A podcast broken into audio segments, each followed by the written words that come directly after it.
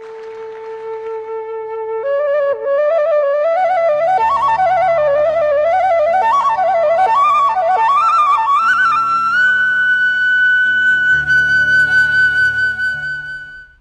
குருப்பியோ நமக அத்தியாயம் ஐந்து. எல்லோரும் தமயந்தியின் சுயம்வரத்தை முடித்துக்கொண்டு கிளம்பிக் கொண்டிருந்த வேளையில்தான் தேவலோகத்திலிருந்து ஒரு முக்கியமானவர் மெதுவாக வந்து கொண்டிருந்தார் அவரது பெயர் சனீஸ்வரன். கலிபுருஷன் என்றும் அவரை சொல்வார்கள். அவருக்கு என்ன ஆசை தெரியுமா? தமயந்தியை திருமணம் செய்ய வேண்டும் என்பது. ஆனால் என்ன செய்வது? அவர் மெதுவாக சுயம்வரம் முடிந்ததை கூட அறியாமல் விதர்ப்ப நாடு நோக்கி வந்து கொண்டிருந்தார். அவர் தன் எதிரே முகத்தை தொங்க போட்டு கொண்டு வந்து கொண்டிருந்த இந்திரன் அக்னி வருணன் யமதர்மனை பார்த்தார். தேவேந்திரனுக்கு வணக்கம் தெரிவித்த அவரிடம் தேவேந்திரன் சனீஸ்வரரே எங்கே போய் கொண்டிருக்கிறீர்? என்று கேட்டான். சனீஸ்வரர் அவனிடம் விதர்ப்ப நாட்டு இளவரசி தமயந்திக்கு சுயவரமென அறிந்து அங்கு சென்று கொண்டிருக்கிறேன். அவள் பேரழகியாம் என்றதும் சரியா போச்சு. தமயந்தியின் சுயவரம் முடிந்து விட்டது. நாங்களும் அவளை மனம் முடிக்கவே சுயவரத்தில் பங்கேற்க இங்கே வந்தோம். ஆனால் அவளோ நிடுத நாட்டின் அரசன் நளனுக்கு மாலை சூட்டி அவனது மனைவியாகிவிட்டாள். அங்கே உமக்கு இனி வேலை இல்லை வந்த வழியே திரும்பிச் செல்லும் என்றான் தேவேந்திரன். சனீஸ்வரரின் முகம் சிவந்து விட்டது. என்ன? வானுலக தேவர்களை விட அறிவிலும் அழகிலும் சிறந்த ஒருவன் பூமியில் இருக்கிறானா? அவனுக்கு தமயந்தி மாலை சூடிவிட்டாளா? அந்த அகம்பாவம் பிடித்த பெண்ணை நான் பிடிக்கிறேன். அவளது கணவன் மன்னன் என்னும் பதவியை துறந்து பிச்சை எடுக்கும் நிலைமைக்கு ஆளாக்குகிறேன் என்று கூக்குரலிட்டார். இந்திரன் சிரித்தான். சனீஸ்வரரே மணமகள் கிடைக்காத ஆத்திரத்தில் துள்ளி குதிக்காதீர். உம்மால் யாரை பிடிக்க முடியும் என்பதை மறந்துவிட்டு பேசுகிறீர். தமயந்தி கற்புடை செல்வி தன் அறிவால் நலனைப் போலவே மாறியிருந்த எங்களை கூட அடையாளம் கண்டு ஒதுக்கிவிட்டு அவளது காதலனை மணாளனாக பெற்ற புத்திசாலி. புத்திசாலிகளை நீர் அணுக முடியாது என்பதை மறந்து விடாதீர். நளனோ வீரமிக்கவன். யாருக்கும் எந்த துன்பமும் இழைக்காதவன். தன் மக்களை கண் போல் பாதுகாப்பவன். அவன் அருகிலும் உம்மால் நெருங்க முடியாது. நான் சொல்வதை கேளும். எங்களுடன் திரும்பி வாரும் என்றான். சனீஸ்வரரும் வேறு வழியின்றி வந்த வழியே திரும்பினார். இதற்கிடையே விதர்ப்ப நாட்டு அரண்மனையில் வீமராஜன் தன் மகளின் திருமணத்தை நடத்த தகுந்த ஏற்பாடுகளை செய்தான். ஜோதிடர்கள் திருமண நன்னாளை குறித்து கொடுத்தனர். குறிப்பிட்ட அந்த நாள் காலையிலேயே திருமணம். தோழிகள் தமயந்தியை மிகவும் அழகாக அலங்கரித்தனர். ஏராளமான நகைகள் அணிவிக்கப்பட்டன. இந்த நகைகளையெல்லாம் மிஞ்சும் புன்னகை முகத்தில் அரும்ப நின்ற தமயந்தியின் தங்க கழுத்தில் மங்கள நான் பூட்டினான் நளன். அவர்களின் மனம் இன்ப வெள்ளத்தில் மிதந்தது. ஒரு நன்னாளில் தன் அன்பு மனைவியை அழைத்து கொண்டு தனது நாட்டுக்கு புறப்பட்டான் நளன்.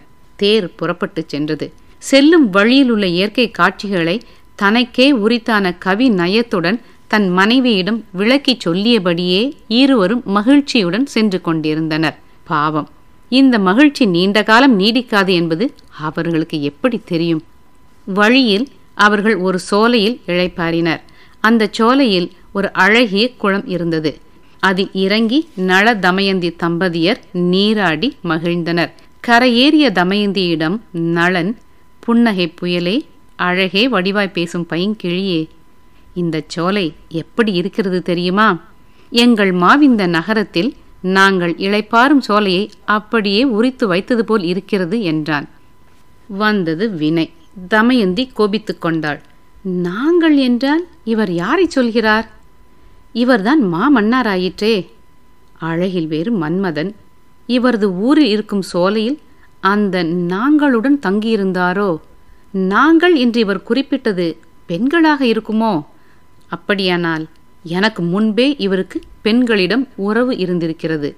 இது தெரிந்தால் இவருக்கு நான் கழுத்தை நீட்டியிருக்கவே மாட்டேன். இந்த ஆண்களே இப்படித்தான். வண்டுகள் ஓரிடத்தில் ஒழுங்காக இருக்க மாட்டார்கள். மனைவி அருகில் இருக்கும்போது கூட அந்த நாங்கள் இவரது நினைவுக்கு வருகிறார்கள். இன்னும் ஊருக்கு போனதும் இவர் அந்த நாங்கள் பின்னால் அலைவார் நான் போய் இழுத்து கொண்டு வர வேண்டும். என்ன மனிதர் இவர்? காதல் மொழி பேசும்போது என்னை தவிர வேறு யாரையும் ஏறிட்டு கூட பார்த்ததில்லை என்றார். இப்போது யாரையோ சிந்திக்கிறார். அவள் கோபத்துடன் முகத்தை வேறு பக்கமாக திருப்பிக் கொண்டாள். சந்தேகம். பெண்களுக்கே உரித்தான குணம். தமயந்தியும் இதற்கு விதிவிலக்கா என்ன? அவள் தன் கணவன் மீது சந்தேகப்பட்டு முகத்தை திருப்பி இருக்கிறாள். அப்பாவி நளன் ஆகா இவளுக்கு என்ன ஆயிற்று? இத்தனை நேரம் சந்தோஷமாகத்தானே பேசினாள். இப்போது சந்தோஷத்துக்கு தோஷம் வந்து விட்டதே ஏதாவது தப்பாக பேசிவிட்டோமோ? அப்படி வித்தியாசமாக ஏதும் பேசவில்லையே. அவன் அவள் முகத்தை மெதுவாக திருப்ப முயற்சி செய்தான். அவள் பொசுக்கென்று எழுந்து விசுக்கென்று மீண்டும் முகத்தை திருப்பிக் கொண்டாள். தமயந்தியின் கொவ்வை செவ்விதழ் ஏதோ பேசத் துடித்தது. கண்கள் சிவந்திருந்தன.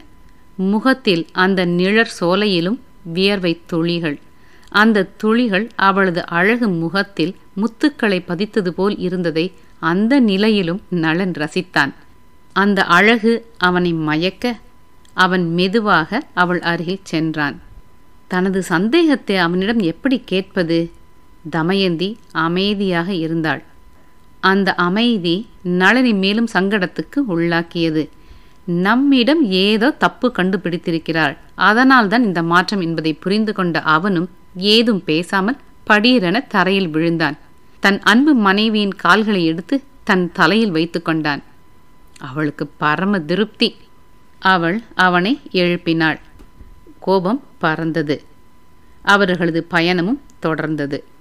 கங்கைக்கரை வழியே அவர்கள் தங்கள் ஊரை அடைந்தனர். வான் முட்ட உயர்ந்து நின்ற மாளிகைகள் அங்கே இருந்தன. இதுதான் நமது ஊர் என்று தமயந்தியிடம் மகிழ்ச்சியுடன் சொன்னான் நளன். ஊருக்குள் சென்ற புதுமண தம்பதியரை மக்கள் மகிழ்ச்சியுடன் வரவேற்றனர். வரவேற்பு வளைவுகளின் அழகில் சொக்கிப் போனாள் தமயந்தி.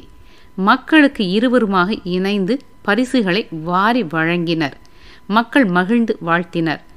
நளமகராஜன் தமயந்தியுடன் நிடத நாடு வந்து சேர்ந்து பனிரண்டு ஆண்டுகள் ஓடிவிட்டது.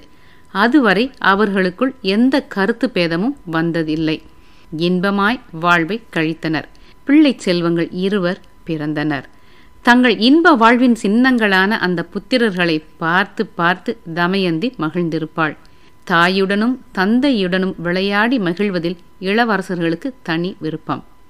ராஜாவாயினும் ராணியாயினும் பணம் இருந்தாலும் இல்லாவிட்டாலும் யாராயிருந்தால் என்ன?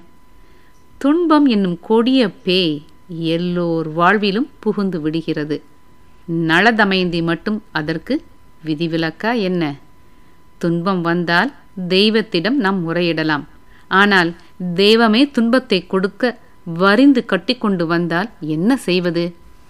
ஆம் தெய்வ பிறவிகளான இந்திராதி தேவர்கள் தமயந்தி தங்களுக்கு கிடைக்காமல் போனதால் ஆத்திரம் கொண்டு நலனுக்கு துன்பம் இழைக்க சதித்திட்டம் தீட்டினர். ஏற்கனவே சனீஸ்வரர் தமயந்தியின் சுயம் வரத்துக்கு வந்தபோது தாமதமாக வந்ததால் அதில் கலந்து கொள்ள இயலாமல் போயிற்று. மேலும் தமயந்தி தேவர்களை புறக்கணித்து நளனுக்கு மாலையிட்டு விட்டதால் அவரது ஆத்திரம் அதிகரித்தது. தேவர்களை விட உயர்ந்தவன் ஒரு மனிதனா என்று அவருக்கு பெரும் கோபம். இதனால் நளன் மீது வெறுப்பு அதிகரித்து அவனை ஒரு வழி செய்ய நேரம் பார்த்து காத்திருந்தார்.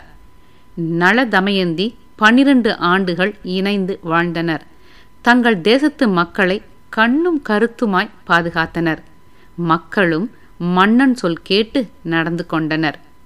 மன்னனும் மக்களும் கருத்தொருமித்து வாழும் நாட்டில் பிரச்சனையை உண்டு பண்ண சனீஸ்வரரால் இயலாது. அவரும் பனிரண்டு ஆண்டுகள் பொறுத்து பார்த்து நளன் எங்காவது இடரமாட்டானா என்று கண்ணில் நல்லெண்ணெயை ஊற்றிக்கொண்டு காத்திருந்தார். முடியவே இல்லை. ஆனால் மனிதன் என்பவன் ஒரு பலவீனனாயிற்றே. நளனுக்கு அன்றைய காலை பொழுது மோசமாக விடிந்தது. அந்த பொழுது சனீஸ்வரருக்கு இனிய பொழுதாகிவிட்டது. அன்று காலை நளமகாராஜன் தன் பூஜை அறைக்கு கிளம்பினான். பூஜை அறைக்குள் நுழையும் முன்பு கால்களை நன்றாக அலம்ப வேண்டும். பலர் இப்போது அதை செய்வதே இல்லை. இப்போது கோயிலுக்கு போகிறவர்கள் கூட அதை செய்வது இல்லை. திருப்பதி போன்ற ஒன்றிரண்டு கோயில்களில் உள்ளே நுழையும் போதே நம் குதிகால் அளவு தண்ணீர் படும்படி ஓட விட்டிருக்கிறார்கள் மற்ற இடங்களில் தெப்பக்குளத்தில் போய் கால் கழுவக்கூட வழியின்றி வற்றி போய்விட்டது. இதனால் தனீஸ்வரன் அநேகர் வீடுகளில் நிரந்தர வாசம் செய்து வருகிறார்.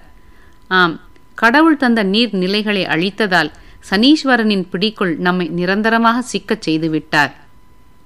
மீண்டும் அடுத்த அத்தியாயத்தில் நன்றி. வணக்கம்.